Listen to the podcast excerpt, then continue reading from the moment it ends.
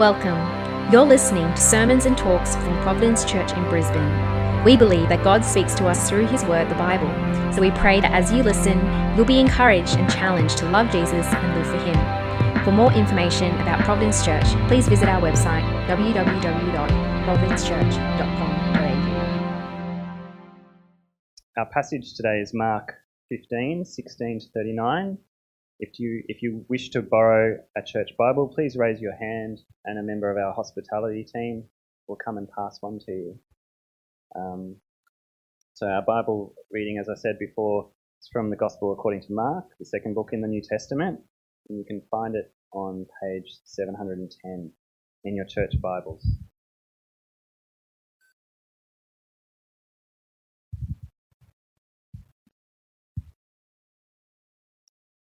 The soldiers led Jesus away into the palace, that is, the praetorium, and called together the whole company of soldiers. They put a purple robe on him, then twisted together a crown of thorns and set it on him. And they began to call out to him, Hail, King of the Jews! Again and again they struck him on the head with a staff and spit on him. Falling on their knees, and they paid homage to him. And when they had mocked him, they took off the purple robe and put his own clothes on. Then they led him out to crucify him.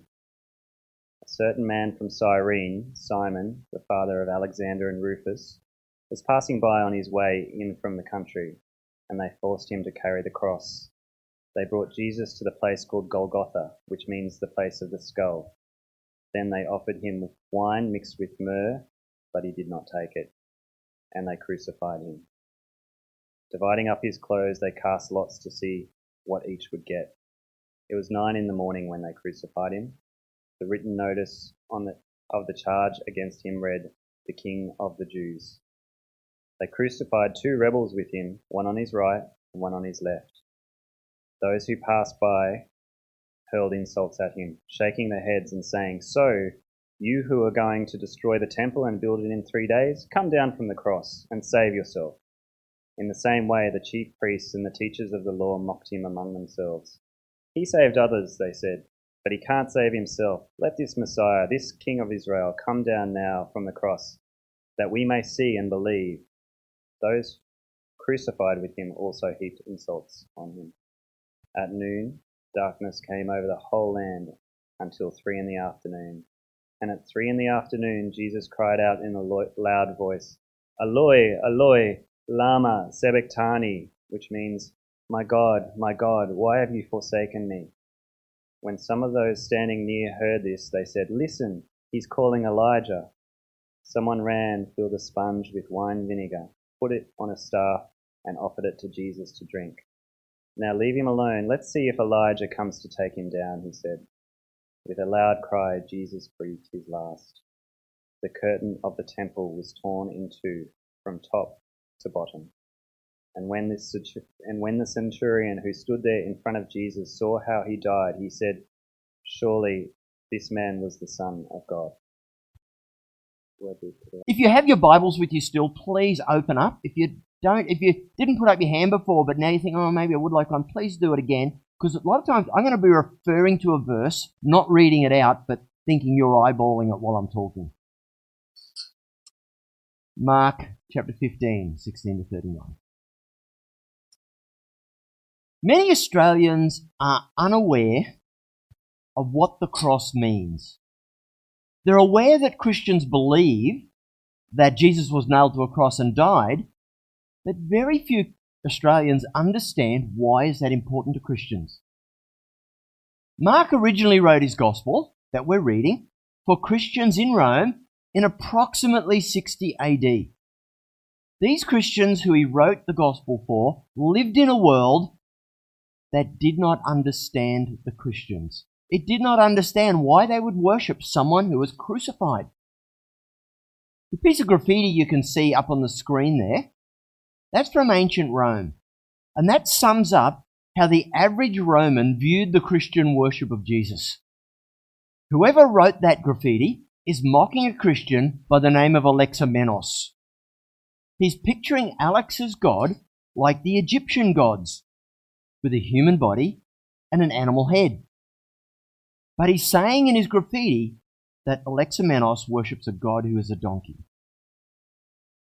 Everyone knew that Romans only crucified criminals, traitors to Rome, rebellious slaves, and the general scum of the earth. So, by picturing Alexamenos worshipping a god on a cross, he is saying Alexamenos is stupid, worshipping as God someone who was crucified as the scum of the earth. The early Christians believed in Jesus and his death for them, but they lived in a world who thought they were mad, who thought they were stupid for worshipping a crucified criminal. In some ways, that's our world too. I know quite a few Australians who could have drawn that graffiti. They think the same way. Mark wrote his gospel to help the Christians of Rome understand why Jesus had to die, why he had to die a death that was shameful on a cross as a crucified criminal, and wrote to explain to the Christians why that is actually something we have no need to be ashamed of. In fact, something we can actually be proud of. So let's read Mark's gospel together. And let's let Mark sort of unpack it for us. But before we get to Mark 15, a few words about reading Mark's gospel as a whole. If you start in Mark chapter 1 verse 1, it begins with these words. The beginning of the good news about Jesus the Messiah, the Son of God. A few verses later, we read from the very mouth of God Himself. And a voice came from heaven You are my Son, whom I love. With you I am well pleased. And then, just a couple of verses later, Mark, from the mouth of Jesus, gives a summary of why the Son of God came to earth. 1 14, 15. Jesus went into Galilee, proclaiming the good news of God. The time has come, he said. The kingdom of God has come near. Repent and believe the good news. Jesus came, God's Son, from heaven to earth to proclaim that the time has come for God to fulfill his prophecies and for mankind to turn back to God and trust him. These insights from chapter 1 create a dimension of irony as we read Mark 15. As we read through the events of Jesus' crucifixion, we're going to meet various people who are abusing Jesus, mocking him for his claims to be God's Son and King. We read all of this knowing that they are mocking and killing God's Son, who created you and me and the world.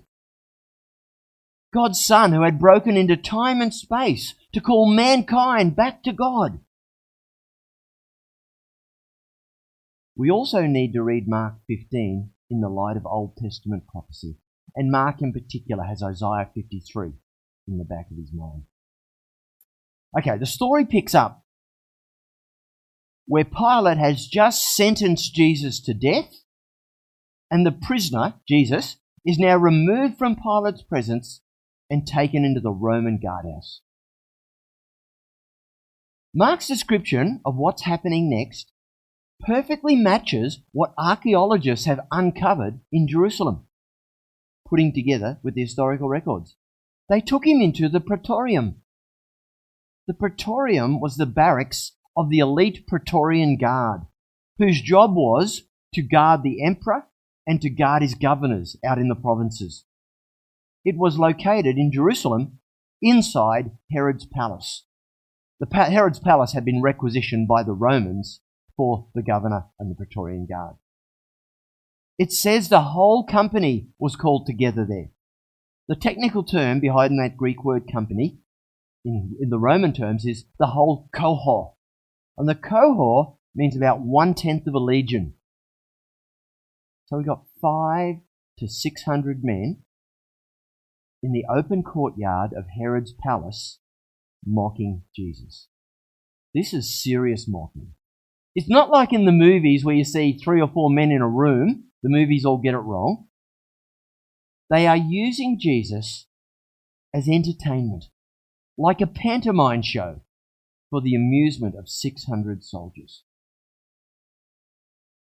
The mocking words, Hail, the King of the Jews!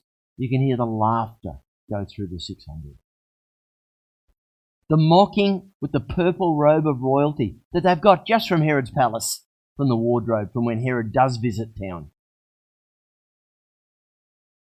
The ridicule of the crown of thorns, the mock kneeling at his feet. They strike him on the head with a reed, what we would call a cane. They spit on him. Jesus endures the shame and the humiliation as he is their toy for the game among the boys. They think they're mocking a wannabe failure. But in their spiritual blindness, they are blind to the fact that they do, in fact, have God's Son and King right in front of them. As we read this, knowing that God has declared that He is His Son and King, we cry out within, No, you can't do that to God's Son and King. But then our minds go to Isaiah 53, verse 3. He was despised and rejected by men, a man of sorrows, acquainted with grief.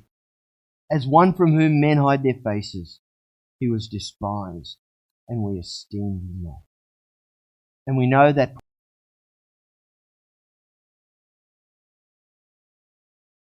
God's plan. Verse 22 It was named the place of the skull because it was a place of death and shame. Verse 23 They offered him myrrh to drink mixed with the wine. Myrrh is a drug that dulls the pain. But it wasn't an act of kindness from the Roman soldiers to offer him a painkiller. As expert torturers, the Romans knew that the myrrh kept the victim alive longer and conscious longer to extend the pain the shame, and the humiliation. But the point Mark wants to make is Jesus willingly endured it all without drugs. 24. The bare simple words, and they crucified him. Now, despite the many movies that give us lots of blood and guts and close ups of the pain as the nails go through the wrist, despite all of that, Mark is loudly silent on the physical details. All he says is, and they crucified him. It's like Mark doesn't actually want us to focus on the blood and the guts. But he wants us to focus on the shame and the rejection of it all. And as we'll see later, the wrath of God.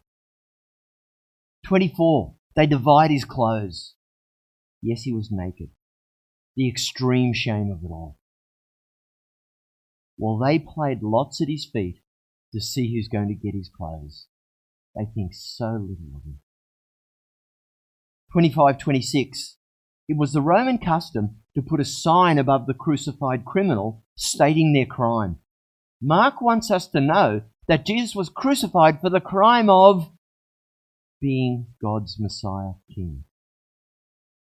This is dripping with irony. Pilate didn't put that up there as an act of worship to Jesus the King. Pilate didn't think he was politically their king. Pilate wrote that to annoy the Jews. But for us, the reader, we get the irony. In the providence of God, that sign was saying far more than Pilate ever thought he was saying. Rather than heeding God's call for mankind to turn back to God and trust and believe and repent. Rather, mankind was showing God the ultimate rejection by mocking, scorning, and now killing God's Son and King, who had been sent to call mankind back to God. Verse 27 He was crucified with a criminal on each side. We're meant to connect that with Isaiah 53:12. He was numbered with the transgressors. If you keep going through verse 29, they derided him. Verse 30, they mocked him. Verse 32, they reviled him. And you can read the details as you look through that. like most demands for a sign, the demand for a sign in verse 32 is not an act of faith. But they are words of hard hearted, mocking unbelief. A stubborn refusal to accept all the signs that Jesus had done for the last three years, clearly demonstrating that he is, that he is God and he is God's Messiah. Let's stop there and pretend we don't know how the story finishes. What would you do? How would you react at this point if you were God? He sent his son to call mankind back to himself to repent and believe, but they've beaten, mocked, spat on, and are in the process of killing his son. What would you do next if you were God and they were doing that to your son and king? God would have been justified to finish the world right there and then and send us all to hell. But that's not what God does. Let's read on and see what he does do. Verses 33 to 34. When the sixth hour came, there was darkness over the whole land until the ninth hour. And at the ninth hour, Jesus cried with a loud voice, Eloi, Eloi, lama sabachthani, which means, My God, my God, why have you forsaken me? Although they've earlier mocked him for a sign, God now actually gives them a sign. Two signs. The first sign, for those with eyes to see, the three hours of darkness that came over the earth was a sign that Amos chapter 8 verse 9 was taking place, written hundreds of years earlier. On that day, declares the Lord God, I will make the sun go down at noon, and I will darken the earth in broad daylight. If you read through Amos and see that verse in its context, this was a prophecy of the day when God would eventually judge sin. This three hours of darkness was a sign that they were witnessing God's judgment against sin, our sin. But God's wrath was not being poured out on mankind it was being poured out on his own son. Why didn't God punish us? Why does he punish his son instead? Mark doesn't stop the story to tell us. Because as Mark's writing, Paul's letters have already been written. And he knows that the Apostle Paul has already said, For I delivered to you as of first importance what I also received that Christ died for our sins in accordance with the Scriptures. Paul just didn't make that up. God had shown Paul that Jesus' death was fulfilling Isaiah 53 and other prophecies. This collection of extracts from Isaiah 53 make the point. Verse 5 He was pierced for our transgressions, He was crushed for our iniquities. Verse 6 The Lord has laid on Him the iniquity of us all. Verse 8, he was stricken for the transgression of my people. Verse 10, when his soul makes an offering for guilt. Verse 11, and he shall bear their iniquities. Iniquities is another word for sin.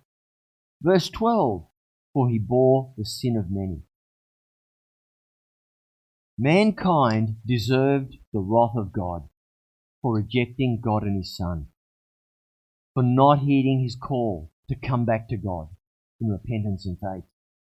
But instead of punishing us, mankind, he poured out his wrath against our sins on his Son.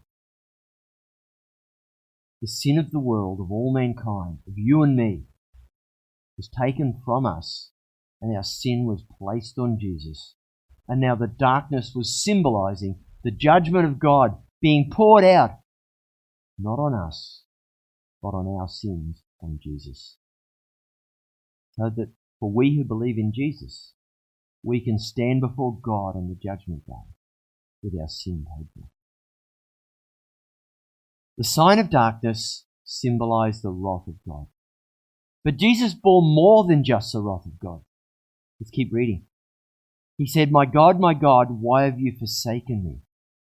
That was a cry of anguish as Jesus knew that God was rejecting him in shame. Jesus bore the shame of the world as well. In a shame honour culture, which first century Jewish culture was, the ultimate in public rejection was rejection by your own people, your own group. Jesus was publicly rejected by his own Father. Let's imagine for a moment. Imagine it's your 21st or something like that. All of your friends and all your family are there. When the speech time comes, some of your friends start saying really mean things about you. I'm not talking about the Australian friendly mean. I'm talking about mean, mean. Those you expect to stand up for you, your close friends, are ducking for cover, nowhere to be seen. But you know, you're thinking to yourself, oh, at least my father's going to stand up and say something good to you. Your father stands up, then he turns his back on you in contempt and walks away and leaves you there, ashamed and embarrassed. Mankind has shamefully rejected God's Son and King. But instead of God returning shame to humanity for what they've done, he turns shame on his own Son and publicly rejects his own Son. Again, he was a substitute. He bore the wrath for where we deserve wrath. He bore the shame for where we deserve shame. Jesus bore it both ways as both God and man. As the Son of God, he took the shame that was directed from humanity to God to himself.